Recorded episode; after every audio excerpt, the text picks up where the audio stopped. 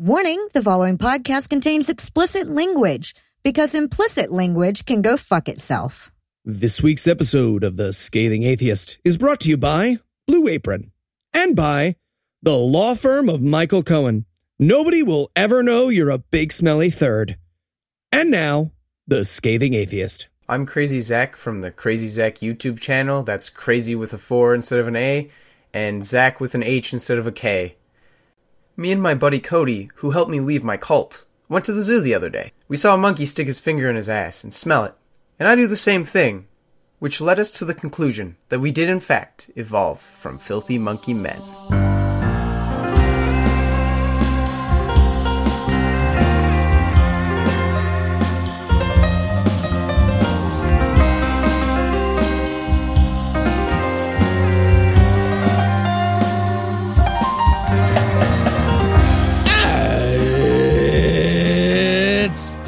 Thursday. It's April 19th. And just to be clear, we know who our lawyer is. so do you. I've no illusions. I'm Eli Bosnick. I'm Heath Enright, and from New York, New York, and Secret Lair, Pennsylvania, this is Scathing Atheist. On this week's episode, the Mormons introduce the world to their black friend. we learn on InfoWars that Alex Jones invented the clitoris in 1988. And Chris Matheson will be here to suggest the Bible, Quran, and Book of Mormon might just be bullshit. But first, the diatribe.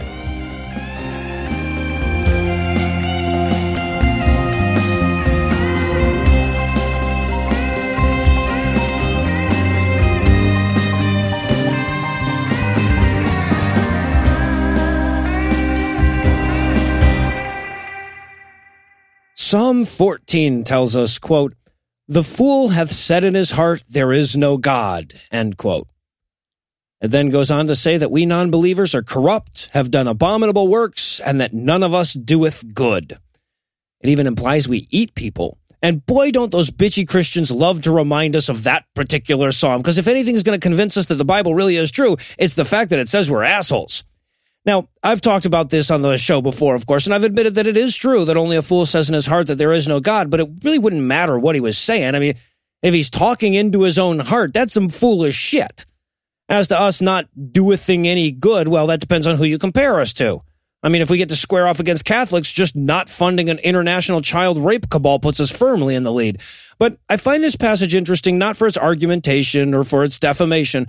Rather, I find it interesting because it reminds us that even before we had fancy telescopes and interferometers, before we had the theory of evolution or the Big Bang, before we had explored the depths of the ocean or traveled far enough to capture the entire planet in a single gaze, people were already calling bullshit on God. I mean, we tend to think of the olden days as being crazy religious, but that's not entirely accurate. I mean, sure, there were times when some places were crazy religious, just like some places are crazy religious now, and we're more secular than we've ever been before. But this monolithic view many of us have of the whole of human history being populated by firm God believing zealots is obviously wrong. Otherwise, they wouldn't feel the need to address it in 5th century BCE.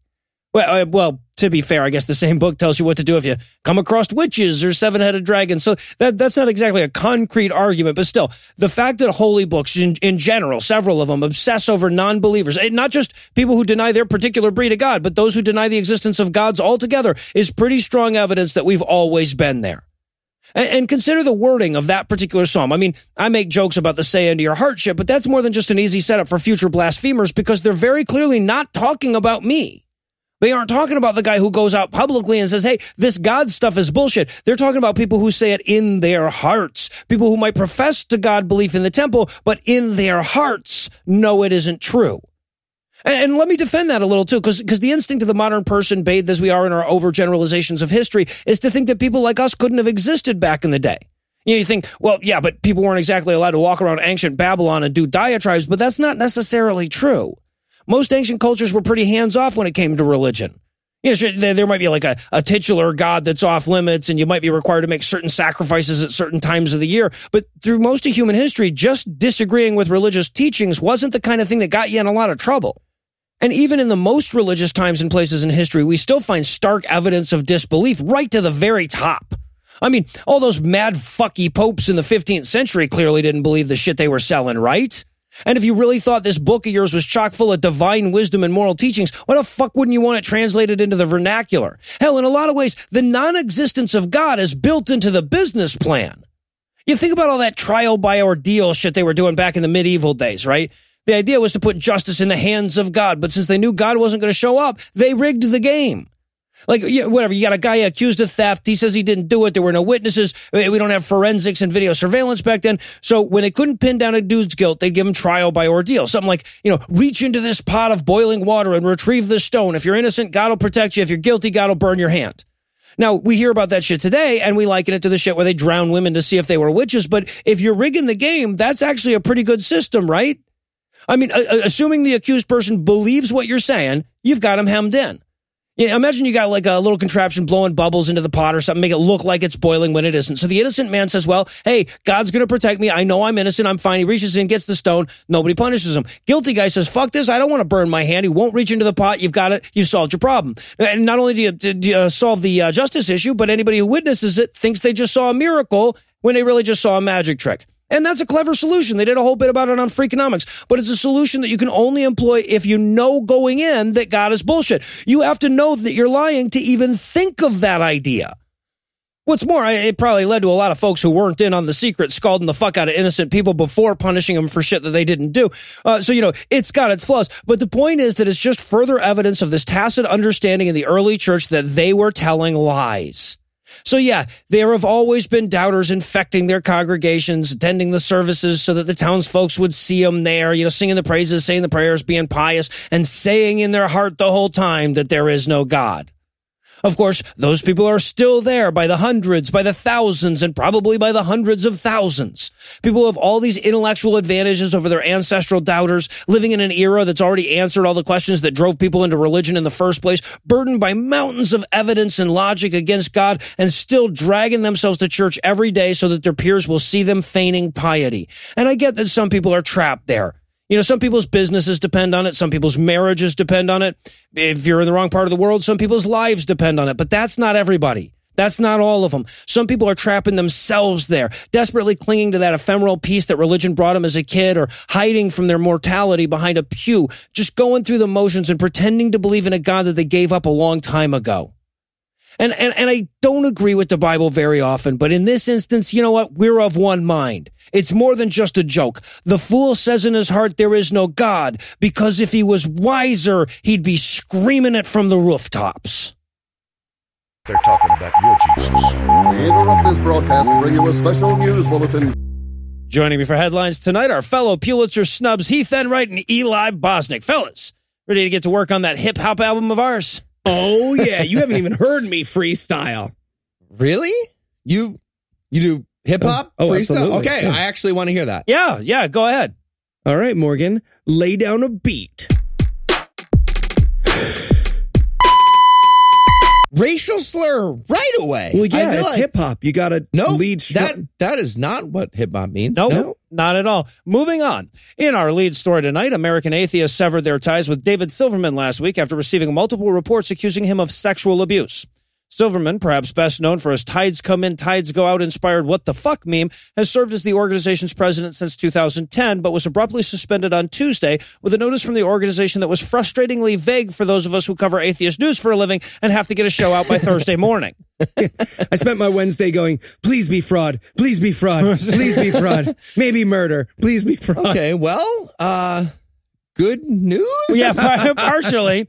All right, and to be honest, the, the frustratingly vague thing continued on through Friday morning uh, when they announced that Silverman had been fired. The official notice from American Atheist didn't offer up any details other than to say that there had been, quote, allegations raised regarding Mr. Silverman's conduct, end quote. Uh, BuzzFeed, on the other hand, was happy to supply the details an hour or so later. In their article, they detailed two accusations of horrific sexual misconduct and also alluded to undisclosed conflicts of interest and, quote, the appointment to a senior position of a woman with whom he was having a sexual relationship, end quote. Okay. Uh we still talking about Silverman? Really hard to tell which conservative president we're talking about at this point. Him and Trump should do a PSA, just like I learned it by watching you. Yeah, right. Uh, now, I should note that Silverman has denied any wrongdoing, and his lawyers claim that both of the encounters detailed in the BuzzFeed article were consensual.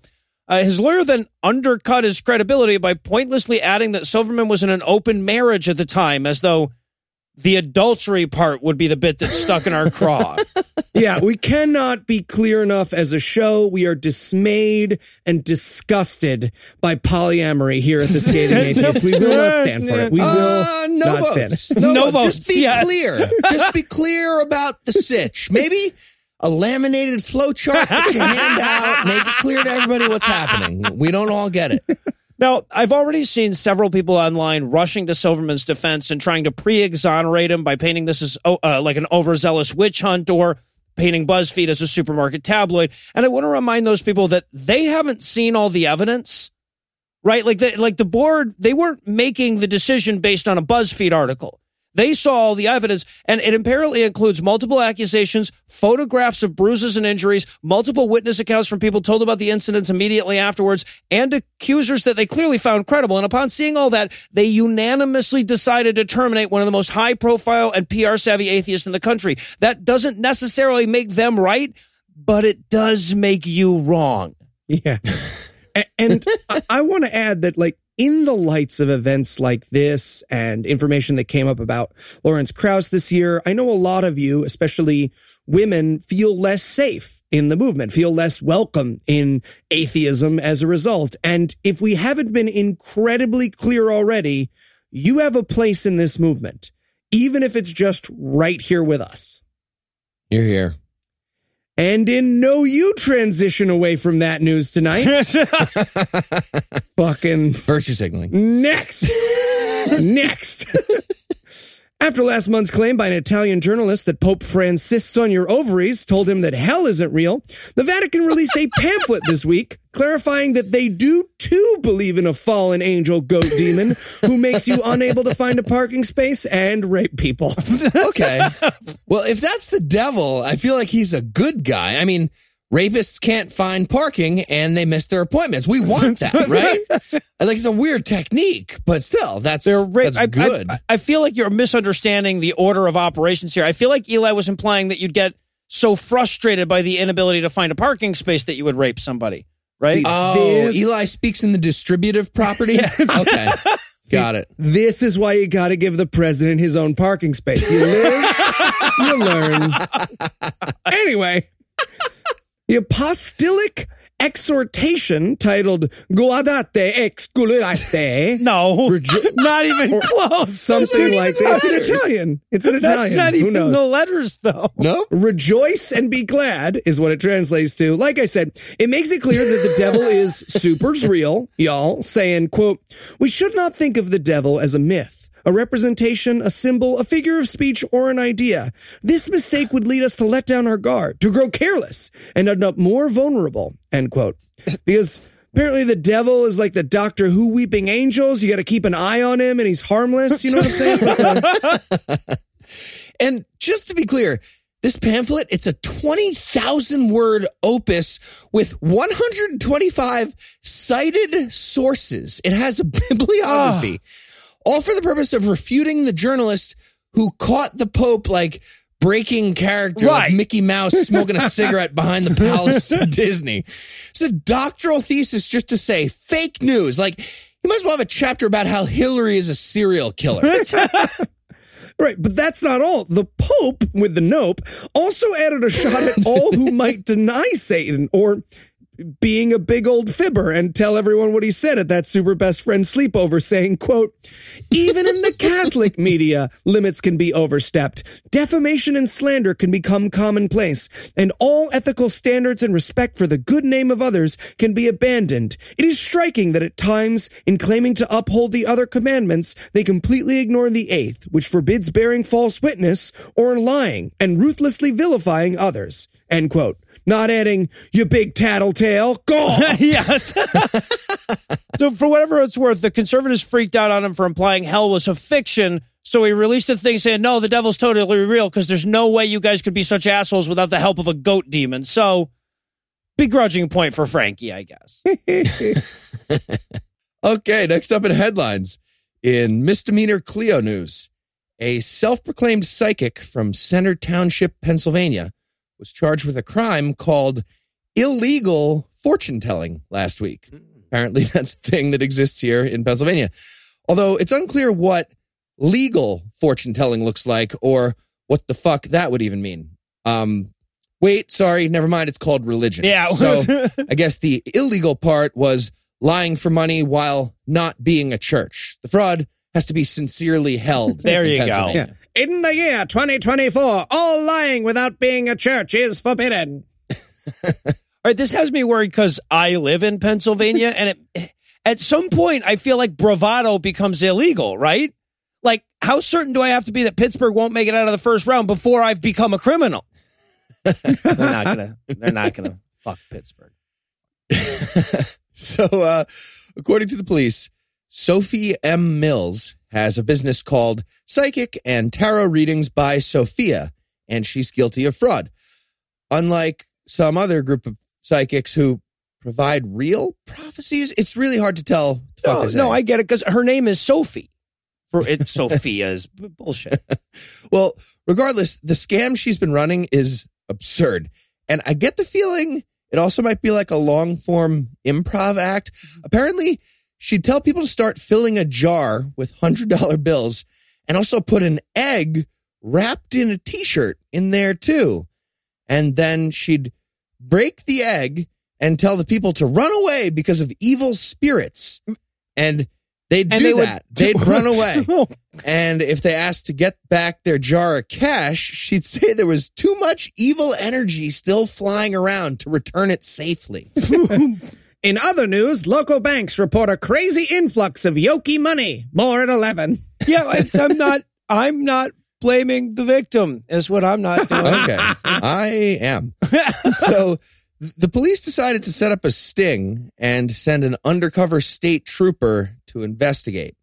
To, to check if the fortune telling was real. Yeah, Again, right. it's not at all clear what they were planning to verify, but the female officer posing as a client was told by the psychic that she was a pedophile rapist in a past life and needed to buy eight candles for a hundred dollars each to get square about The- being the about rapist. the yeah, which which sounds pretty bad. Not actually blaming the victim, but if we're being fair, whether or not this cop is in fact a reincarnated pedophile, the psychic is being way more helpful than the church on the pedophile. That's true.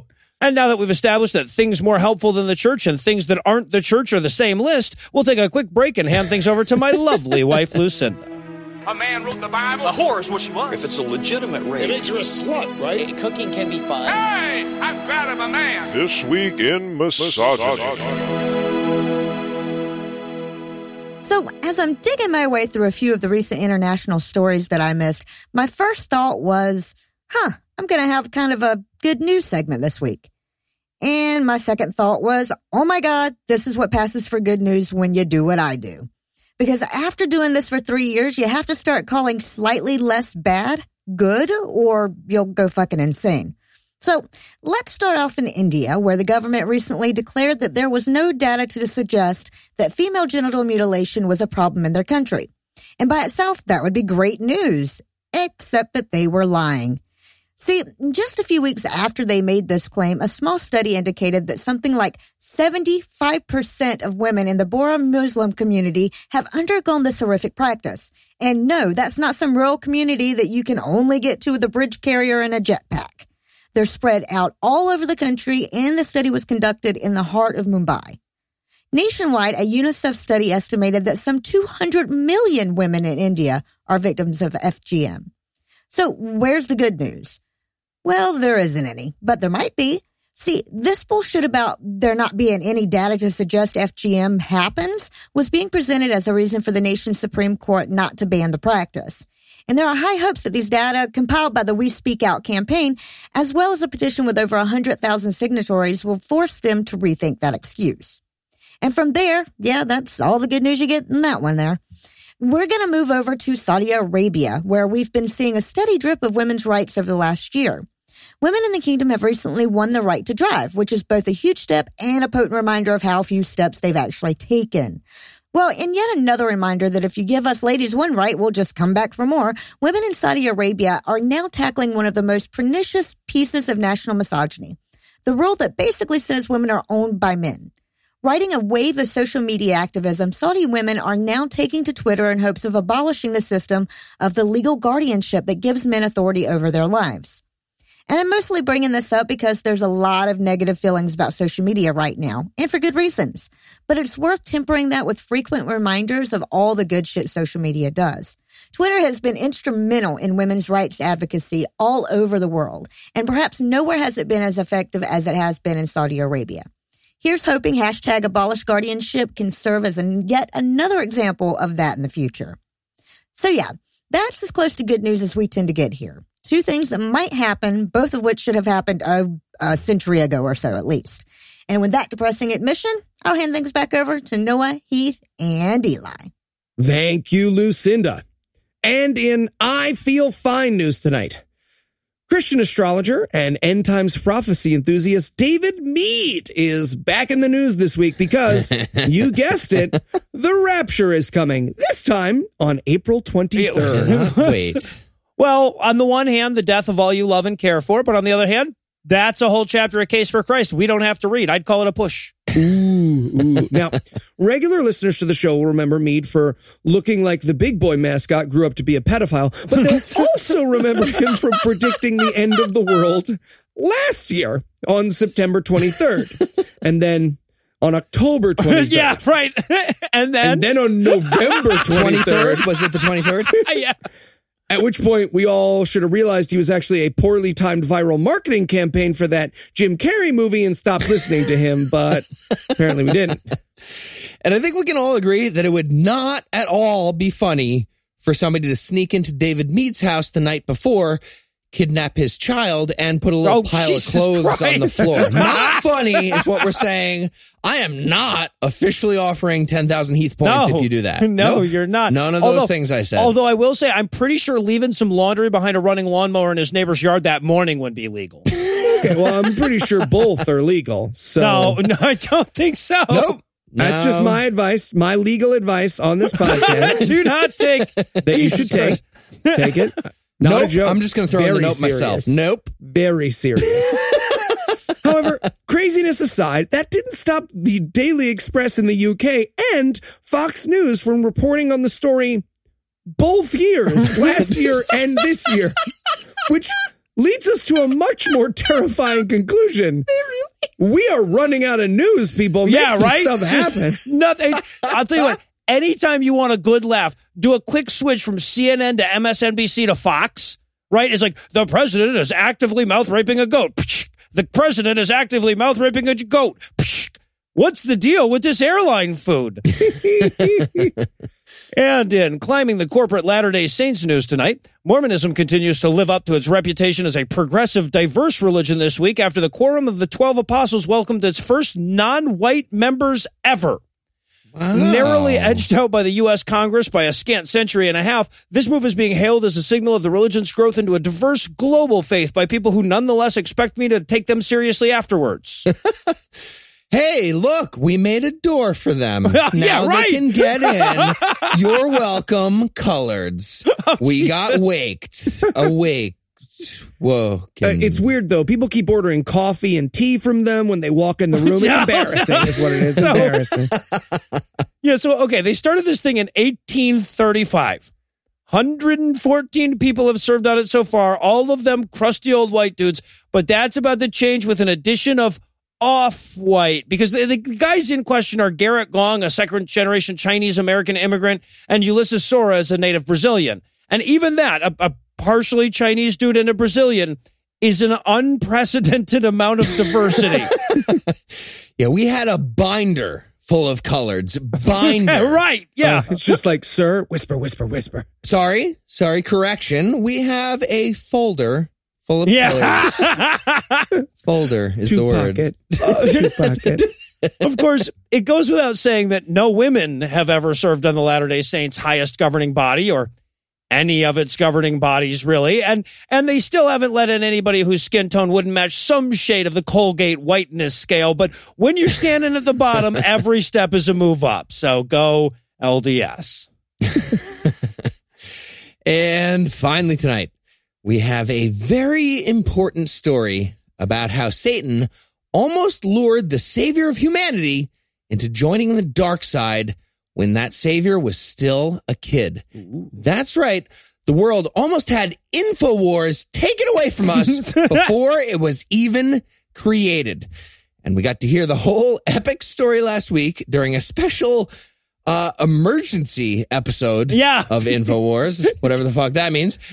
Alex Jones finished wet coughing ethnic slurs at a high school football referee and explained how he's been getting seduced into having sex with hundreds of beautiful, wealthy head cheerleader prom queens since he was 13 years old. And all of them tried to convert him to Satanism. Oh, of course. Yes. You don't know them. Uh, they're from hell. It was the karate poses that did it. All the ladies like karate poses. They do. they do. They do, Heath. Don't forget that at the next conference. They do like the karate. Karate poses. Not enough karate poses. Just wrote it down. It okay. wasn't the 12 scotches. It was the not enough karate poses. It's a blend. So according The scotch? according yep, according to Alex Jones, uh well almost quote, I'm going to paraphrase here, but seriously almost quote, I was a freshman in high school and all these super hot senior girls would drive me out to their fuck mansions with helicopter pads on the roof and private jets parked out front. And their vaginas were made out of pure diamonds. But uh, Wait. but like but like wet and and slippery, whatever adjectives you think vaginas are. You ever fuck a bowl of river stones? It was like that, but for, for billionaires. Anyway, I'd fuck them into a coma.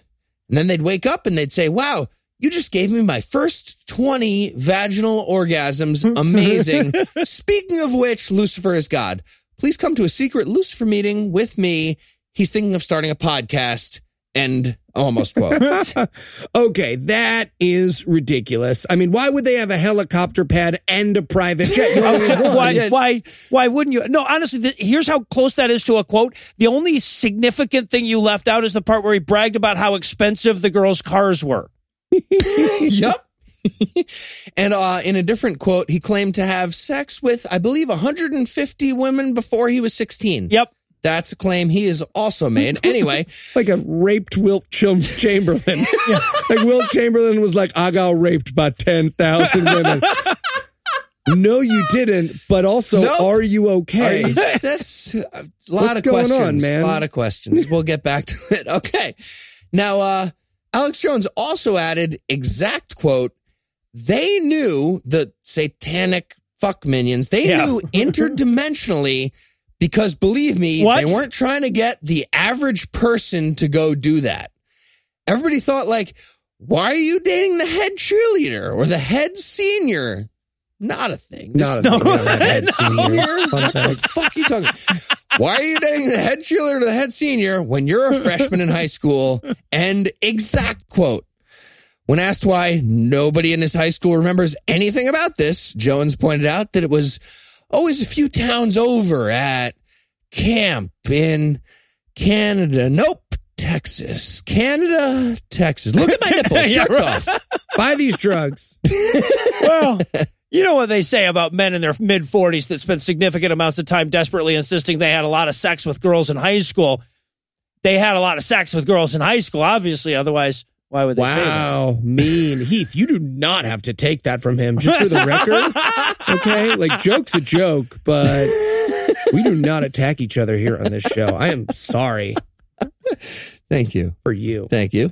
Kind of hurt. as a person. I'm just going to push past it. I'm going to push past it. You want to drink some more? I would like to hold on. I'm going to have a little bit more to drink. I have only had eight drinks tonight. That's not true. 12 drinks tonight. Shut up. and in case you're wondering how this all fits into God's plan to defeat Satan, don't worry. Alex Jones does address that. Oh, good. Yeah. Good. So, um, you know how globalism, Bohemian Grove, Christian internment camps, Jade Helm 15, eugenics, and nuclear war are all connected? Mhm. Okay. Well, I guess he was really asking because that was the end of the sentence. yes.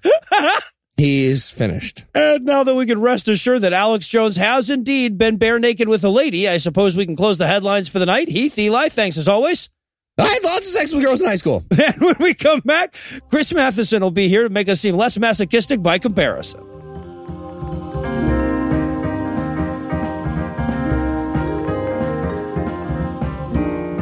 Why did I let you drag me here, dude? Come on, Noah. This is Lemoo. I still don't understand why I have to wear this little hat. Okay, it's a dining bonnet, and you're lucky I had a spare. If you come in without one, they shoot you for trespassing. Good evening, gentlemen. Welcome to Lemu. Fragrance? Uh, yes, please. What? Oh, God, what is that? Today's fragrance, sir. Smoke and ham hock. Oh, that was terrible. Okay. Okay. Perhaps the gentleman would prefer butter and horns. Oh, God, that's worse somehow. Look, I just want some fresh home cooked food. And, and Eli says that if I gave. Ah, ah, okay. Okay. Uh, then perhaps the gentleman would like to try a blue apron. what's Blue Apron? Blue Apron is the number one fresh ingredient and recipe delivery service in the country. They deliver fresh, pre portioned ingredients and step by step recipes right to your door.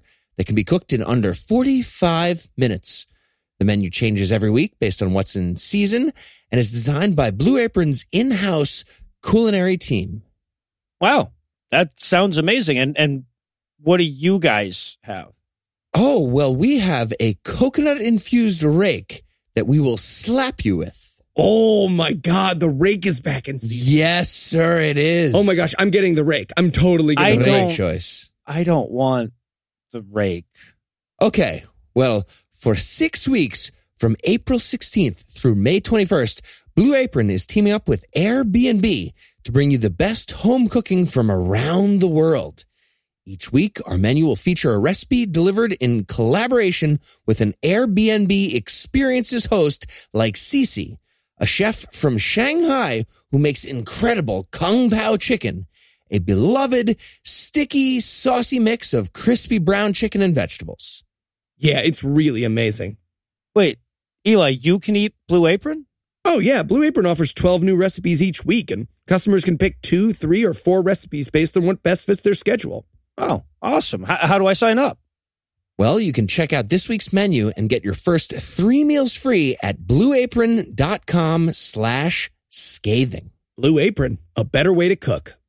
All right. Are you gentlemen ready for the vapor course? Yes. No. Vapor. Spray it right in your face.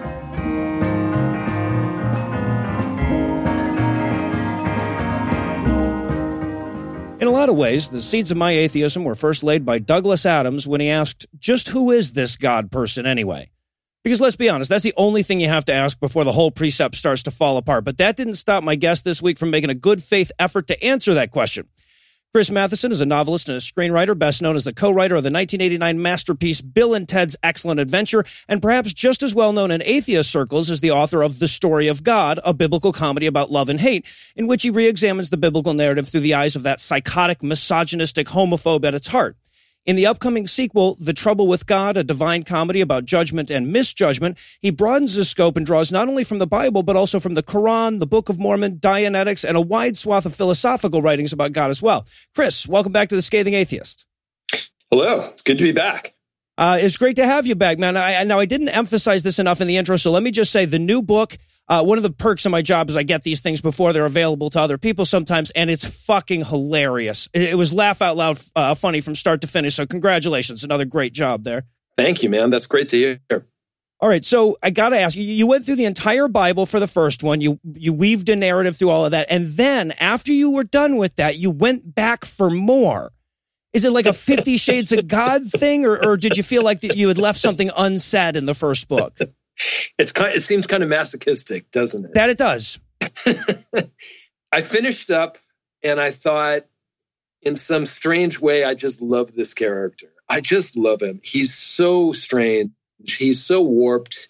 He's so kind of pathetic and bombastic. And he's he's. I just thought he was a tremendous comedy character, and I thought. Um, I'd like to keep going with this guy. I wonder if there's a way I could do that. And then the obvious answer occurred to me, which is, well, of course I can, because there's more books where the exact same character shows up. And I'm gonna I'm gonna dig into those and see whether he's as funny in those books as he is in the Bible. And I thought he was, and in some ways, in context, maybe even more so, because as it goes along, as as his big plans continue to really not work, Yeah. his, his behavior gets more and more um, irrational and and strange and um, self destructive even. So yeah, so I thought I'm just gonna I'm gonna just keep following this guy all the way. I even followed him into a, a rather obscure book called the the Book of Urantia. I don't know if you've ever read it or heard of it. I've I've, it- I've heard of it. I've, I've, I've there's, what is it like nine thousand pages long or something? it is about 9000 it's about yeah it's really really long it's really dull it's it's very very bad it's ostensibly the bible written by very superior space aliens and uh, but there's god and there's jesus and they show up again and i loved it um, it's horrible it's a horrible book but it's i thought it was i thought it was i just i'll follow this guy wherever he goes he's just a tremendously riveting character from my standpoint All right. So is there like a process for you? Like, how do you get in God's head there? Or How do you get in God's head? I go through the books and I look for things that strike me as ridiculous. That that's what I do first. That's the comedy writer part of me, right? I go through and I just kind of mark everything that seems really stupid, really wrong, really overblown and kind of laughable. And and then and then after I've done that, I try to pull back and find a way that I can stitch it together. Like, okay, if all of these things are true, right? Because we're being told that all of these things are true, and not just true like small, you know, little t true, but Mhm. but capital T true, like they're really, really true.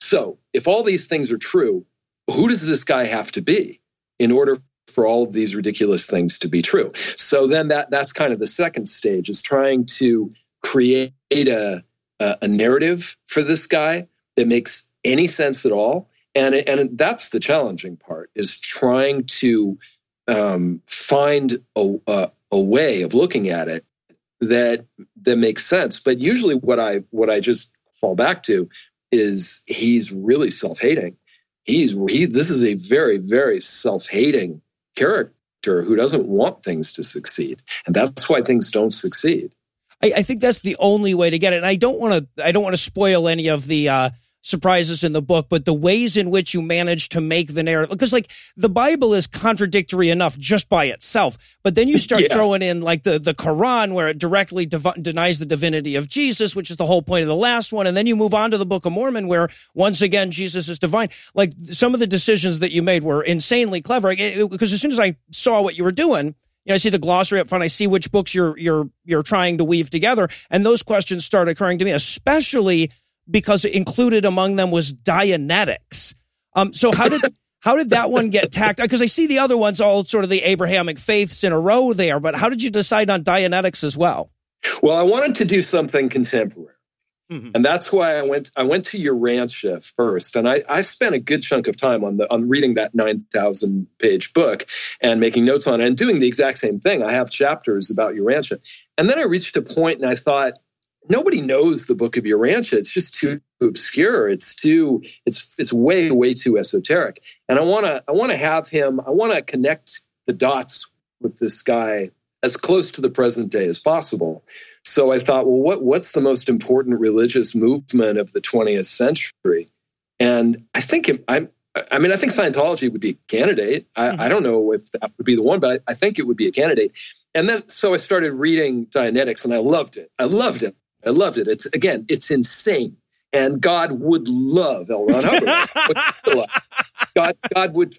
They're such kindred spirits, you know that that I thought, okay, well, he's not specifically a character in this book, mm-hmm. but this book would explain from God's standpoint why are humans so fucking impossible? why does it never work? Why does his big plan never work? And you know, L. Ron Hubbard comes up with the big answer. Yeah. So so he digs it until he doesn't, and I have God getting kind of excited for a while thinking that he's a clear like he really loves the idea that he's a clear but then he realizes before too long of course that he's not a clear he's the least clear um, being imaginable, and then he gets really mad and hates. He always, you know, kind of ends up hating. In my version of things, he kind of always ends up turning on everything he's done and and disliking it. Yeah, I mean that's sort of the biblical version of him as well. I think that's a fair characterization. Yeah, Well, and the thing is, too, another challenge that I can imagine hits you, not just with Dianetics, but with the Quran as well, is that, you know, these are books that lack narrative. You know, Quran, the Quran has a bit of narrative, but it's mostly just Muhammad going, Did I ever tell you about that time about, did I ever tell you about Moses? You know, it's just over and over again. Uh, so, can you speak to sort of the, some, some of the challenges of finding a narrative thread, even in the books that are supposed to have one? Well, you know, the Book of Mormon does have a. The Book of Mormon is is an alternate narrative. I mean, it's all narrative. It's a whole other story. It's it's it's end, It's a very boring narrative. It's it's it's a, not a good, well told story, but it is a big narrative. The Quran, as you say, is not a narrative. Um, the Quran is just kind of a big scold for like 300 pages. Yes. basically you better believe or you're going to get punished. You better believe believe you better submit or you're going to pay. I mean that's kind of the gist of it. However there are a couple of things. He is god takes the i mean it, it does seem to me that the big move is like yeah jesus was not his son. That that's kind of the big the big move. Um, although jesus has really strange magical powers for just a normal human baby Right. but while he's talking to Muhammad about these things, he he takes the opportunity to correct, presumably, the previous wrong versions of all the uh, Old Testament stories. Uh, Um, well, all the stories. You know, he he he corrects what happened at the beginning. He corrects what happened with um, Adam and Eve and and with um, Moses and with Abraham, and it's really ballsy. It's like, no, no, no, no, no. That's not what happened. Let me tell you what really happened. And his versions, Muhammad's versions of things, or I guess we're supposed to take it as like God's actual truth telling to Muhammad. For whatever reason, he didn't tell the Jews the truth, but he does tell Muhammad the truth.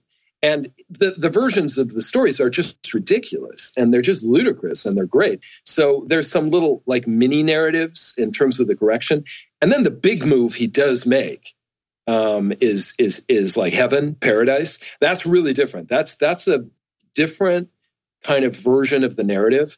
He takes what we know about heaven from the New Testament because we don't know anything about heaven from the Old Testament. Right. Right. It's not even mentioned.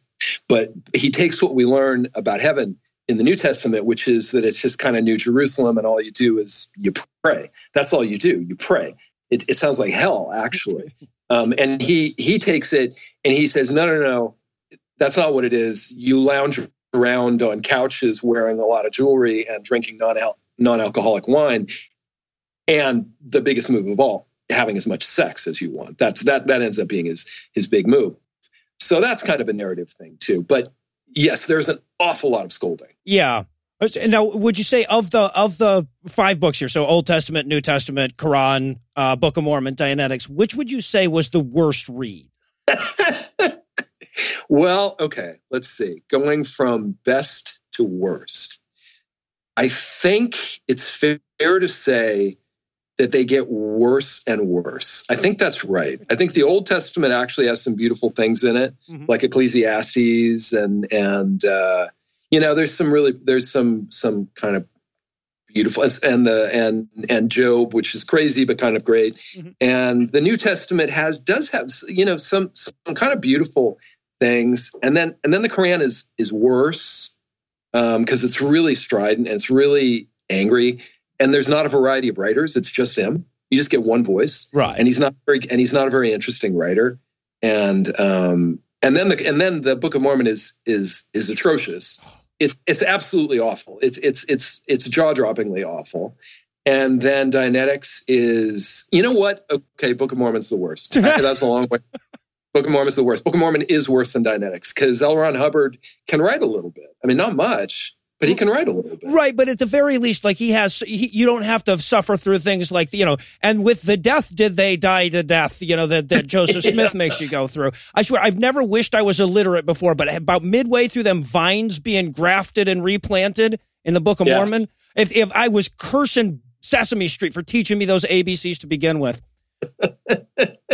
yeah, he's awful. he's absolutely awful. I've had Mormons say to me in the past, like, well, are, what are you suggesting that Joseph Smith just made it up himself? I'm like, um, yeah, obviously, it's horrible. Well, and as he went along, writer. I mean, he wasn't even working off an outline or anything. Yeah. No, he's no, he's just making it up, and so he just circles around, and he just ends. It, it's a really like as a piece of writing, it's a horribly structured story.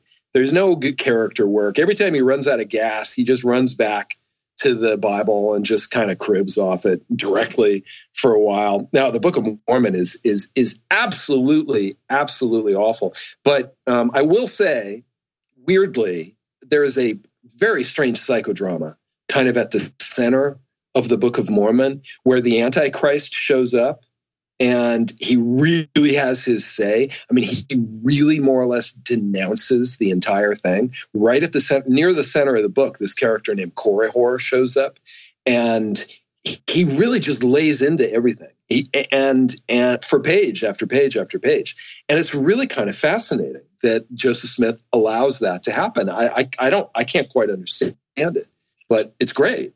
And of course, he gets he gets you know punished and destroyed, but but he has his say for about three, four, or five pages, I think. Yeah, you really drew a circle around that in the book. And as I'm reading that, just you know, in the in the Quran, you get apologetics, and I put air quotes around those. You know, like, oh yeah, well, if it's not for Muhammad, then how does that rain get up there in the sky? And you know, how, I- who put the mountains there to stop the earthquakes and stuff like that? But there is that one point where, like, he presents all of these pretty solid arguments against not just Mormonism, but God and Christ belief in the first place, and then the like the comeback to that is, oh, can you prove there's no Jesus? and, and you just kind of wonder how the hell did that not get excised from the book? I know. I, there's a I, in all of these books, there are those moments though where you think, "What the hell is this doing in here?" And Mhm. those are beautiful moments. Those are just from from an atheist standpoint. Oh my God, those moments are just so delightful because they undermine their own book. It- like a one of my favorite ones is it's. I just think it's magnificent. At the very end of Jeremiah, in the Old Testament. And Jeremiah's just been going off, man. He's been going off for, you know, a hundred pages straight, just like they're gonna pay, they're gonna pay because Jerusalem's gonna fall. And they're gonna the Babylon, they're they're gonna pay. Nebuchadnezzar's gonna it's it's brutal. I'm gonna do it because because and God's just making threats, just crazy bombastic threats. I'm gonna I'm gonna punish everybody. It's gonna happen. It's just about to happen. It's just about to happen. And then the final chapter of Jeremiah is like a police report. It's like a pol- it's Yes. like it, it's like none of this happened. Jeremiah was killed. Jerusalem fell. It's just like what the hell is that doing in there? Oh my god. It's fantastic. As my co-host Eli is fond of saying, it's your book, right? You can put in there whatever. You don't have to put this part in. Yeah, exactly. What on earth did you leave this in your book for? You know, like maybe Christ was psychotic when he when date trees wouldn't, you know, bend to his will, but we don't have to hear about that. I, that that crazy little thing, which makes no sense. Like, okay, he really is kind of a strange, strange cat, isn't he? Yeah. Like, th- that doesn't make sense, Master. Those trees are out of season. Why are you cursing them? Well, and one of the things too that I love is that so much of that is brought out in the book. I just imagine, you know, I can't imagine this book's going to be super popular with evangelical Christians. you don't I- think so? Well, you know, I don't want to. Like, it's, it's not out yet. I don't want to, you know, pre-condemn them here. They're pretty open-minded. Uh, They are, yes, famous for it. yeah. Yeah. Um, but I can just imagine like the the evangelicals because I went to high school in in South Georgia, surrounded by Southern Baptists, and I can just imagine some of the imagery in the book and them going, "Well, that's not in the Bible, is it?" Yeah. You know, the the the, the eyeball monsters of Revelation, the talking donkey, etc. Yeah, it's all in there. It's it's their book. That's the thing. One of the things that I think is they're really going to have a, uh, a very heavy burden. They have a heavy burden already, but I think the burden's going to get heavier in years to come because they've they they have to defend these books of theirs. And if you study these books at all, they're very hard to defend. Yeah, I've I've always felt like you know, as atheists, just you know, just on a, a purely logical perspective, we could probably win this argument, even if their books were really, really good. Yeah. You know, even if they really were filled with morals like they say they are. But boy, do they make it easy on us. Yeah, they do because the books are are they're they're stupid and they're ugly and they're always like really really pompous and gassy and overblown and because they're trying to cloak themselves and make themselves seem really important but they're not. And their observations are usually banal and obvious. There's never any real deep wisdom to them because it turns out there isn't any real deep wisdom to impart it's all just kind of like obvious how humans are supposed to live. It's like people figured it out a long time ago. Mm-hmm. So they're just inherently really pretentious and fake. Yeah. Well, like uh, how many times does uh, Muhammad stop to challenge you to find any one sentence in any book that's better than what he's written? Yeah. No, I would say one of the joys of the Quran, and the Quran is a is not a fun read for the most part, but if you, from an atheist standpoint, he's if he's trying really hard to hide himself, he's trying really hard to make it feel really lofty and really grand and make it seem like he has nothing to do with it. But if you read it carefully, it's just so obvious how self-serving it is, how much it's just all about him. It's all about serving his his interests he tries to hide it, but his fingerprints are all over it. Well, sometimes he tries to. Another one that you draw a circle around in the book is like the part where suddenly God starts dictating like proper dinner manners when you're over at the prophet's house and whatnot. Yeah, exactly. so yeah, it's great. There's times when you don't even have to read it that close to find those things. So, all right. So, sort of a, as a larger question, is is the point of this just to point and laugh at how silly these books are, or is there a larger message to this project? Well, in the short term, yeah, I think that they they have earned mockery. Mm-hmm. These people, they deserve it. They warrant it. And it's something I feel I can do, and I'm going to do it. In a larger sense, don't we all on our side believe that that that their books, that these belief systems are not good for the world? I mean, isn't that what we believe? Isn't that kind of the point of our position? Um, we don't think these things are positives, net positives for the world. We think they're dangerous. We think they're destructive. Um, we think that they reduce possibility or shrink possibilities. And um, I think my sense of a better future for my children, grandchildren, great grandchildren would be um, that these things start to shrink back, that their power, it, their overwhelming power over human beings is lessened. And if I can play some small role in that uh, by making people laugh at it, because laughter is, has a certain kind of power to it, then I want to do that. That's well said, man. I, I've said for a long time the the cure for reverence is irreverence right? And I know that the things that really did, like I said in the in the, in the intro, the things that really did start to sit, plant the seeds of atheism for me were the comedy. You know, it was uh, it was Monty Python and it was Douglas Adams and it was George Carlin telling me it's okay to to, to laugh at this. Yeah, I think in a way, if you engage them on their own terms and you have like an intellectual argument with them, they they can always find some hand wavy way of defending their position. But if you just kind of laugh at it, well, I think it's pretty um, powerful medicine for for our side. Amen to that, man. All right, so I've, you've been super generous with your time today. I've just got one last question for you, and it requires a little bit of setup. So apologies for that. Uh, we've got a segment on the show where we're working our way through Lee Strobel's book, The Case for Christ. We couldn't stomach Dianetics. We when we got done with Book of Mormon, we chose something totally different. So, um, but in that book, Strobel argues that the Bible has to be true because some of the characters in it are verifiable historical figures. So my question is, did Bill and Ted really happen or is Lee Strobel full of shit? no, you know, uh, Lee Strobel is completely correct. Bill and Ted actually exist. It's more or less a documentary. And uh, yeah, damn it. Awesome. You know, it's just a it's a very brilliant arguments and uh, irrefutable. I think so. There you go. Awesome. We lose. That's Sorry. the question I was hoping for. All right. Well, once again, I can't re- recommend Chris's new book enough. It's called The Trouble with God, a divine comedy about judgment and misjudgment. It's out on May 15th. You'll find a link on the show notes to pre-order your copy now. And by the way, you should do that. Chris, thanks again for joining me today. My pleasure. Thanks, man.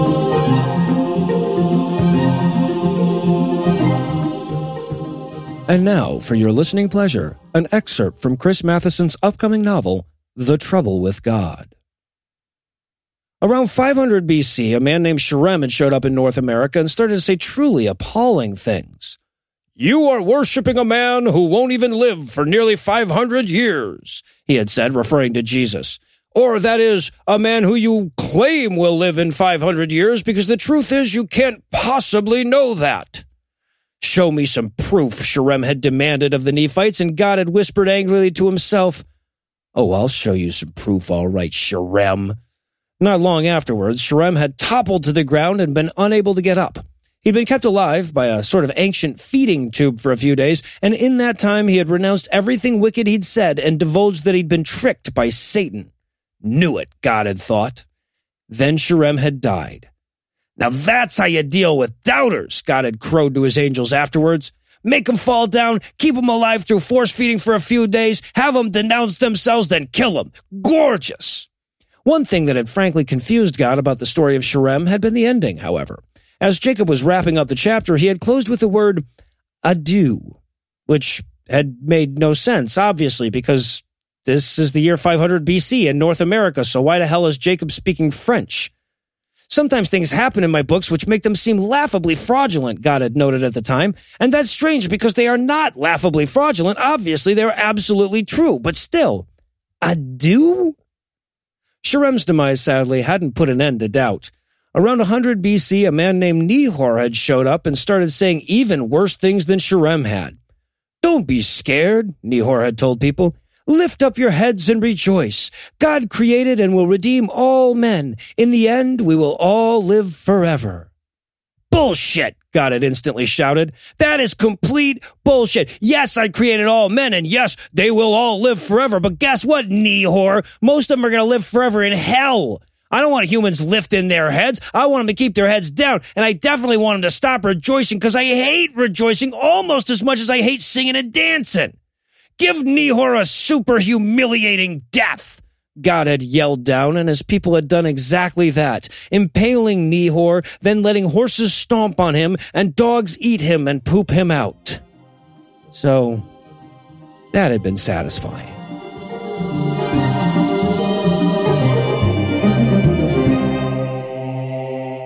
Before we get to leaving on a jet plane this week, I wanted to congratulate friends of the show, Tom of the Cognitive Dissonance podcast and his soon to be wife, Haley, on their upcoming nuptials this weekend. The whole team is flying out to Chicago to share in their special day. And just for Tom, I promise to make sure Eli has clothes on and not the wrestling outfit. Congratulations, guys. Anyway, that's all the blasphemy we've got for you tonight, but we'll be back in 10,022 minutes with more. If you can't wait that long, be on the lookout for a brand new episode of our sister show's Hot Friend God Awful Movies debuting at 7 a.m. Eastern on Tuesday, and an even newer episode of our half sister show Citation Needed debuting at noon Eastern on Wednesday. Obviously, I'd be no more able to look myself in a mirror than Dracula if I neglected to thank Heath Enright for never failing to succeed. I need to thank the lovely and talented Lucinda Illusions for never backing down or fronting up. I need to thank the lovely in his own way Eli Bosnick for never failing to overcome, though there's plenty of things I don't want to thank him for overcoming on. I also want to thank Crazy Zach from the Crazy Zach YouTube channel for providing this week's Farnsworth quote as well as a very heartfelt email along with it. Thanks for both of them. Obviously, we'll include a link to his channel in the show notes. Otherwise, you'd have to remember how to spell it. Also, one more thanks to Chris Matheson. I have a lot of authors on this show, but I use the term fucking hilarious selectively, and his new book is fucking hilarious. Again, check the show notes for links to pre-order your copy. But most of all, of course, I want to thank this week's most formidable fornicators, Dippin' Dot, Jack, Alistair, Jonathan, Heath is more than just puns, damn it, Gabriella, Donna, Paul, Michael, Christopher, and Aaron. Dippin' Dot, Jack, Alistair, and Jonathan, whose cocks were doing deep field way before Hubble made it cool. Heath is more than just puns, damn it, Gabriella and Donna, whose IQs are so high John Boehner wants to legalize them now. And Paul, Michael, Christopher, and Aaron, who are perfectly endowed to star in a gender reversal NC-17 version of Rapunzel. Together, these ten tenacious tenants of tendention tented us with tensility and tended our tenure of turning up the tension on the tendrils of tenuous tenants towards tenability this week by giving us money. Not everybody has the money to give us money, but if you've got money, we'll take it. You can make a per episode donation at patreon.com slash scathing atheist, whereby you'll earn early access to an extended ad-free version of every episode, or you can make a one-time donation by clicking on the donate button on the right side of the homepage at scathingatheist.com. Legal services for this podcast are provided by the law offices of P. Andrew Torres and our audio engineer is Morgan Clark, who also wrote all the music that was used in this episode, which was used with permission. If you have questions, comments, or death threats, you'll find all the contact info on the contact page at scathingatheist.com.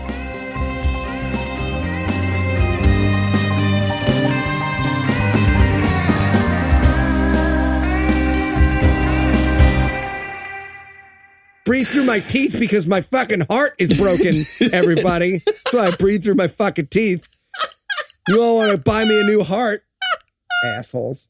The preceding podcast was a production of Puzzle and a Thunderstorm LLC, copyright 2018, all rights reserved.